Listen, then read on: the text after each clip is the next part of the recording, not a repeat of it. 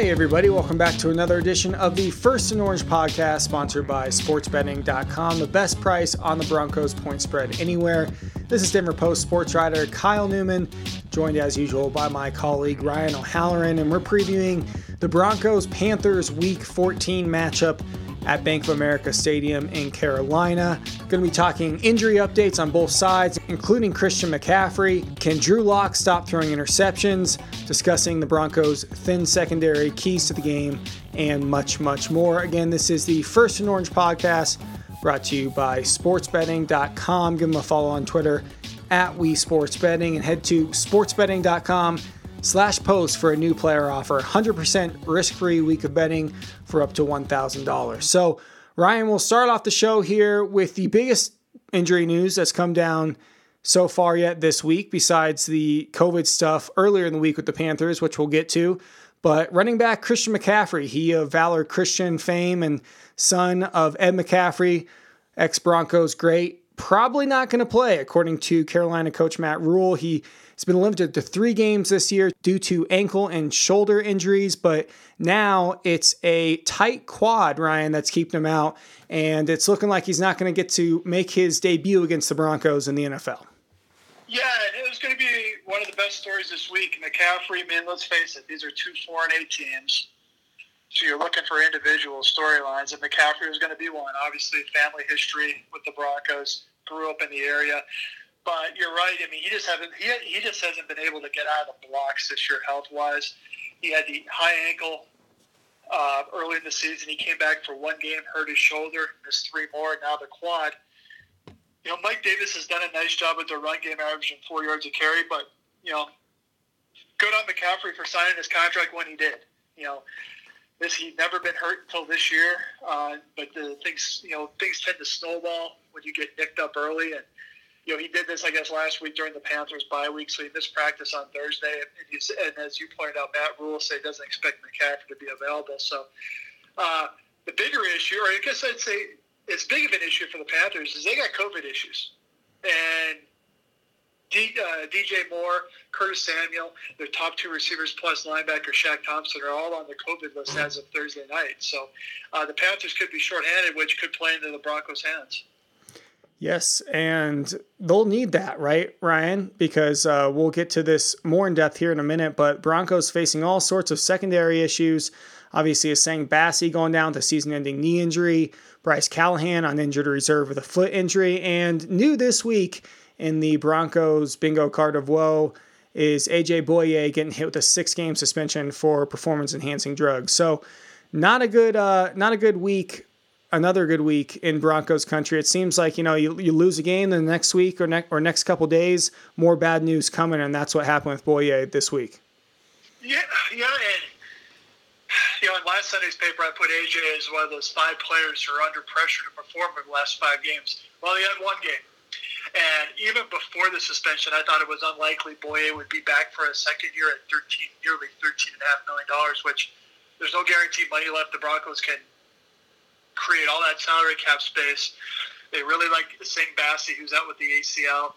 They believe in Ojemudia, the rookie draft pick, and they felt Callahan was playing great uh, at the time of his injury, and I would tend to agree with that. So, you know, like like you know, like I referred to with McCaffrey, you know, AJ Bouye's first season, maybe only season the Broncos, it just couldn't get started. Uh, injured in the first game, misses a month. Injured in the next game with a concussion, misses a month, misses a game, excuse me and maybe you're still seeing maybe you're still seeing him trying to find his way over the last couple weeks because you know the Raiders and the uh, Chiefs went right after him. They say we're not you know we'll, we'll, we'll pick on every corner, but uh, you know, instead of you know maybe uh, going after a rookie, they, they went after Bouye a lot too. But uh, I mean, if it costs them a fourth round pick, upgrade over Chris Harris, probably not. But you know they gave it a shot. Uh, but I'd be surprised if, if is back next year. First and Orange podcast. That's Ryan O'Halloran. This is Kyle Newman. Show brought to you by SportsBetting.com.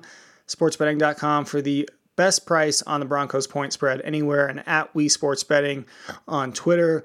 And we're just discussing Christian McCaffrey likely not being able to play once again as he's dealing with that leg issue. Broncos injury updates. Graham Glasgow not practicing again with that foot injury. Ryan's looking like he's not going to be able to go for Sunday in Carolina. Yeah, I mean, tomorrow's uh, as we as we tape this on Thursday night. You know, tomorrow's a big day for Glasgow. He's one of those guys who falls under the umbrella with Vic Fangio. He doesn't need to practice to play. He's a veteran. He's getting his mental reps.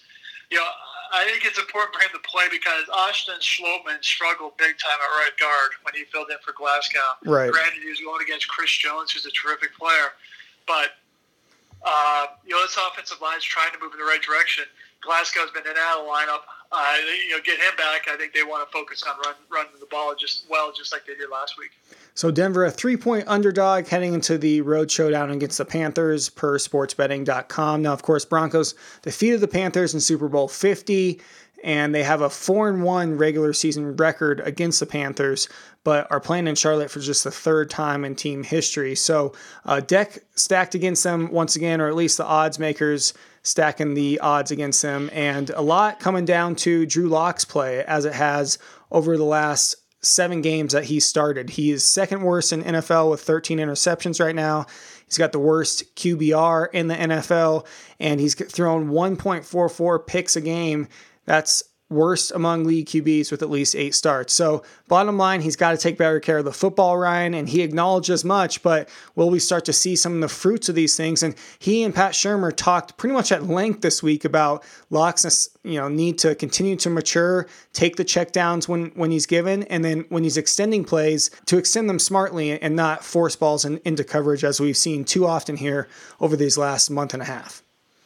Yeah, and you know, as an old offensive coordinator told me, you can never go broke taking a small profit, and I think that's got to be uh, drilled into Drew Lock's mind. That said, sometimes the checkdowns aren't there. Uh, sometimes on third and five, you have to throw it three yards because nothing else is open. Uh, but what he has to get away from is the kind of interceptions like the first one against Kansas City last Sunday night. He did a nice job avoiding the pressure. He rolled to his left. He was looking downfield, but then he forced to throw the Troy Fumagalli that was intercepted by Tyrann Mathieu. Um, those kind of first half interceptions you have to avoid. Uh, in that in that situation, just scramble for a couple yards and maybe you maybe you get in position for a field. He did that later in the first half against the Chiefs.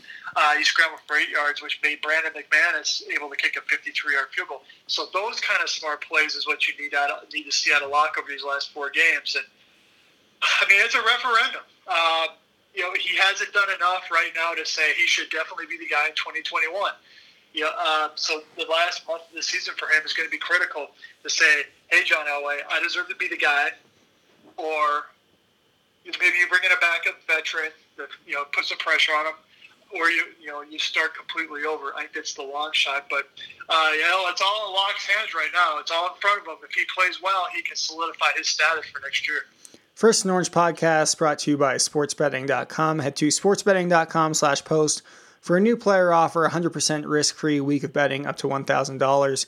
And of course, they're on Twitter at We Sports Betting. And before we get to some sports betting talk, we touched on this just a couple minutes ago, Ryan, but that thin Broncos secondary, they're going to need some guys to step up. And Will Parks obviously rejoining the team after his stint in Philadelphia didn't work out. He's going to be big this week, as will Michael Ojemudia. Yeah, and just three weeks ago, the Broncos felt like they were okay at corner with Bouye, Callahan, and Bassey. Elijah Holder became their dime guy. Now the only one left is Holder. Um, so I think it's going to be Ojemudia and De'Vante Bausby outside of the base defense. Um, in the nickel, I think you could see Will Parks. You could see Duke Dawson. And then Dime, I would probably keep Holder in that role when they go six defensive backs. I think Will Parks the nickel. He knows the scheme, even though he just got back into town. I think he was, he, you know, he's better. He's a better option than Duke Dawson. They probably have seen enough of Duke at this point, but but I think the ripple effect is if you're Vic Fangio, you probably got yourself into a little bit of a play calling group this season, knowing you had those three guys at corner you know, maybe this limits what he can call coverage wise, pressure wise, uh, zone man, mixing it up like that. Uh, so he, he, may have to go a little bit vanilla against Joe Brady's offense, but uh, it's uh, things just sort of stack up this year in terms of injuries, and right now it's at corner for the Broncos. Yeah, and as you mentioned, Duke Dawson having a rough go of it against Kansas City, especially last week. So if he does get time, he'll need to redeem himself, and perhaps uh, one of those players where a referendum is at stake these last four games, and we'll get to that in the second half of the show here. But first, some sports betting talk on the First and Orange podcast brought to you by sportsbetting.com. And I mentioned Denver, a three point underdog to the Panthers per sportsbetting.com. Ryan, what do you make of that line? And then some of the, the other notable lines from week 14 games, including the Steelers, two and a half point underdog in Buffalo, and the Vikings, six and a half point dog in Tampa Bay. Yeah, uh, you know, I think you know, the Broncos being a three-point underdog, I think that's going to change uh, once McCaffrey's status is solidified. Even if he was playing, I, I, uh, my advice would have been bet on the Broncos. Uh, because I think Carolina four and eight coming out of their bye, you know they're struggling too. Uh, Teddy Bridgewater's not 100%. McCaffrey wouldn't have been 100%. They have their COVID issues. So, you know, I, I would bet the Broncos. Um, couple interesting point spreads this week that I'm scratching my head about. Steelers being one of them. Uh, get uh, get two and a half on the road at Buffalo. This one, a week ago, I would have said no way because it's an empty stadium in Western New York. There's going to be no home field advantage. But the Bills looked really good on Monday night in San Francisco, and the Steelers look like they're leaking oil a little bit. Bud Dupree, Devin Bush, two big injuries on defense. Uh, Tampa coming off a bye, minus six and a half. I would tend to put my money on the Vikings on that one. I think it's going to be a high scoring game.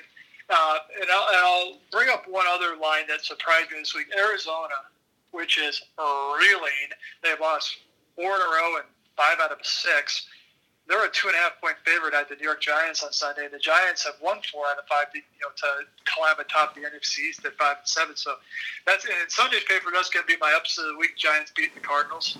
Uh, one of my locks is going to be uh, New Orleans going to Philadelphia. I, I think they're just going to pound the Eagles. Um, they're getting uh, six and a half point favorite. The Saints are. I think they're going to cover that. I think they're going to win by fifteen. First and Orange podcast. That's Ryan O'Halloran giving his thoughts on the lines over at sportsbetting.com. Check him out, sportsbetting.com slash post for a new player offer. And moving along with the show here, last couple subject. Ryan, you wrote about this last Sunday heading into the last five games, but now just four left. And we talked about Drew Lock pretty in depth earlier in the show, but who else has a lot to prove and a lot at stake here the, over this last quarter of the season? Because as Shelby Harris mentioned to us earlier this week, you know, even though Broncos all but out of the playoff chase. Still lots in the air, lots of jobs on the line, and lots of uh, question marks to be addressed heading into the 2021 offseason. Yeah, and I'll start with Shelby. Uh, you know, last year at this time, he was going he was looking for a multi-year deal. He figured he wasn't going to get it in Denver, so he hit the market. That market did not develop. He returned to the Broncos on a one-year deal. Uh, he's entering in his age 30 season in 2021, but he's only played 60 plus games, so he doesn't have as much wear and tear on his body as some of these older defensive linemen. I think he's important for the Broncos to keep because Jurrell Casey has a big cap number. You don't know if he'll be back. Demarcus Walker has been underwhelming. He's a free agent.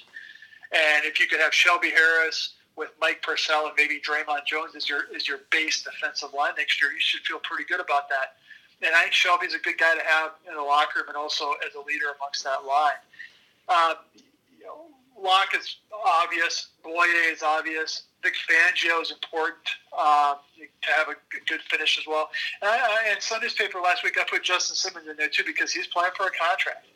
Garett Bolles' signing keeps that franchise tag open for the team with Simmons if they choose to go that route. My guess is they is they offer is they uh, distinguish him or signify him, one of those words, as getting the tag in February and then try and work out a long term deal because that will help with their cap and also give Simmons some of the long term security he wants. First and Orange podcast, sponsored by sportsbetting.com. Kyle Newman, Ryan O'Halloran. Heading into the last segment of the show now here keys to the game. And to, between these two 4 and 8 teams, obviously they're both reeling a little bit. Broncos dropped three of the last five, Panthers six of their last seven. What are some keys for you, Ryan? For me, I think it starts with that Broncos defense and that secondary, despite being depleted. Can they keep the depleted Carolina passing attack at bay? Can they keep the Christian McCaffrey less rushing attack from getting out of control? Like it has in two of the last four games, over 200 yards the Broncos have allowed. And Teddy Bridgewater, too. You mentioned he's banged up, and his last game against Minnesota, he completed a season low 52.7% of his passes. So it's not like the Panthers have things clicking. Broncos, despite everyone they're missing, have to take advantage of that. I agree, and I'll start with the Bronco offense. They have the most turnovers in the league. They have the worst turnover differential in the league. So don't turn it over. You know, give your shot, give your, give your, give yourself a chance to have some sustained drives. On offense, I would, I would, I would go with Melvin Gordon. I'd ride him. Say, hey, this is your game. Philip Lindsay was not effective last week against Kansas City. I'd even give Royce Freeman some third down work because he can pass protect and he can uh, catch it. On defense, it's going to be fascinating to see what Joe Brady does with this Panther offense. If I'm him, with no McCaffrey, regardless of who I have at receiver, I'm testing these Bronco corners to see if they're up for it. If they are, then you move to Mike Davis and try and run it. This Bronco defense has struggled stopping the run over the last month when their defensive line was uh, decimated. But I have, uh, but I have the Broncos winning the close game. Yeah, you got the Broncos 27 26 for a little sneak preview for those who like to read our Sunday section. And I also got the Broncos winning a close game 24 21. I think Noah Fant's going to come through with the game winning touchdown catch. So we'll see about all that. And of course, be sure to keep following us.